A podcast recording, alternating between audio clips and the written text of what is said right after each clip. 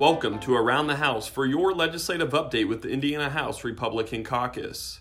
Indiana recently launched a free online directory to connect people to addiction treatment providers throughout the state. The new online tool is called the Shatterproof Treatment Atlas.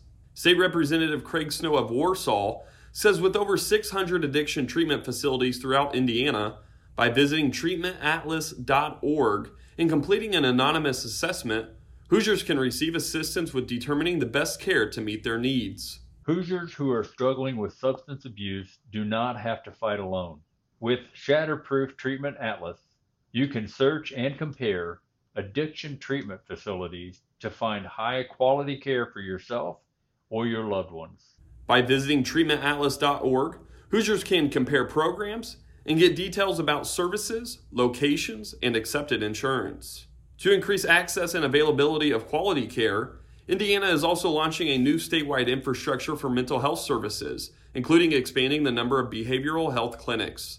State Representative Julie Olthoff of Crown Point says the 988 Suicide Crisis Lifeline will expand to ensure Hoosiers in crisis have someone to call, somewhere to go, and someone to respond during an emergency.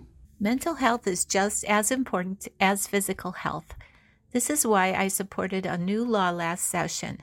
It increases access to care so Hoosiers will be able to find the treatment and resources they need. Hoosiers in need of addiction treatment can also call 211 to connect to local resources. This is all part of Indiana's ongoing efforts to boost mental health and addiction treatment services. Those struggling with substance abuse can use these tools, including the Shatterproof Treatment Atlas at treatmentatlas.org calling or visiting 988 or 211 online to connect to help. This has been Around the House with your legislative update from the Indiana House Republican Caucus.